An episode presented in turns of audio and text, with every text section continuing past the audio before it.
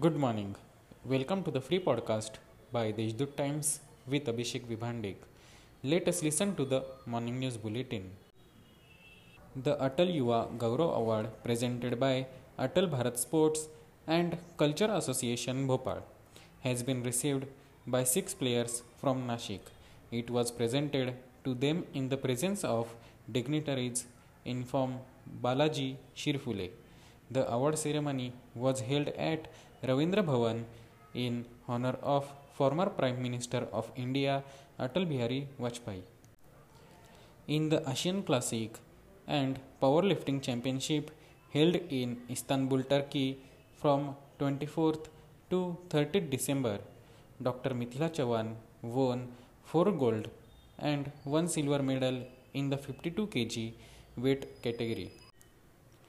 On the very first day of the year, the Nashikites received satisfactory news about Nashik Shirdi connectivity. The Nashik Shirdi travel will now take an hour and a half.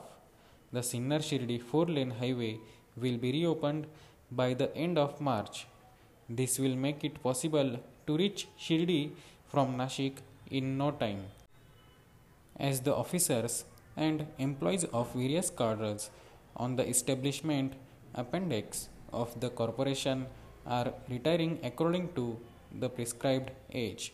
The number of officers and employees is decreasing day by day. Therefore, in a letter sent to Urban Development Minister Eknath Shinde, Mayor Satish Kulkarni has demanded that the employees on the municipal appendix should be recruited. These are some of the main news. For more news, visit deshdoot.com. Have a nice day.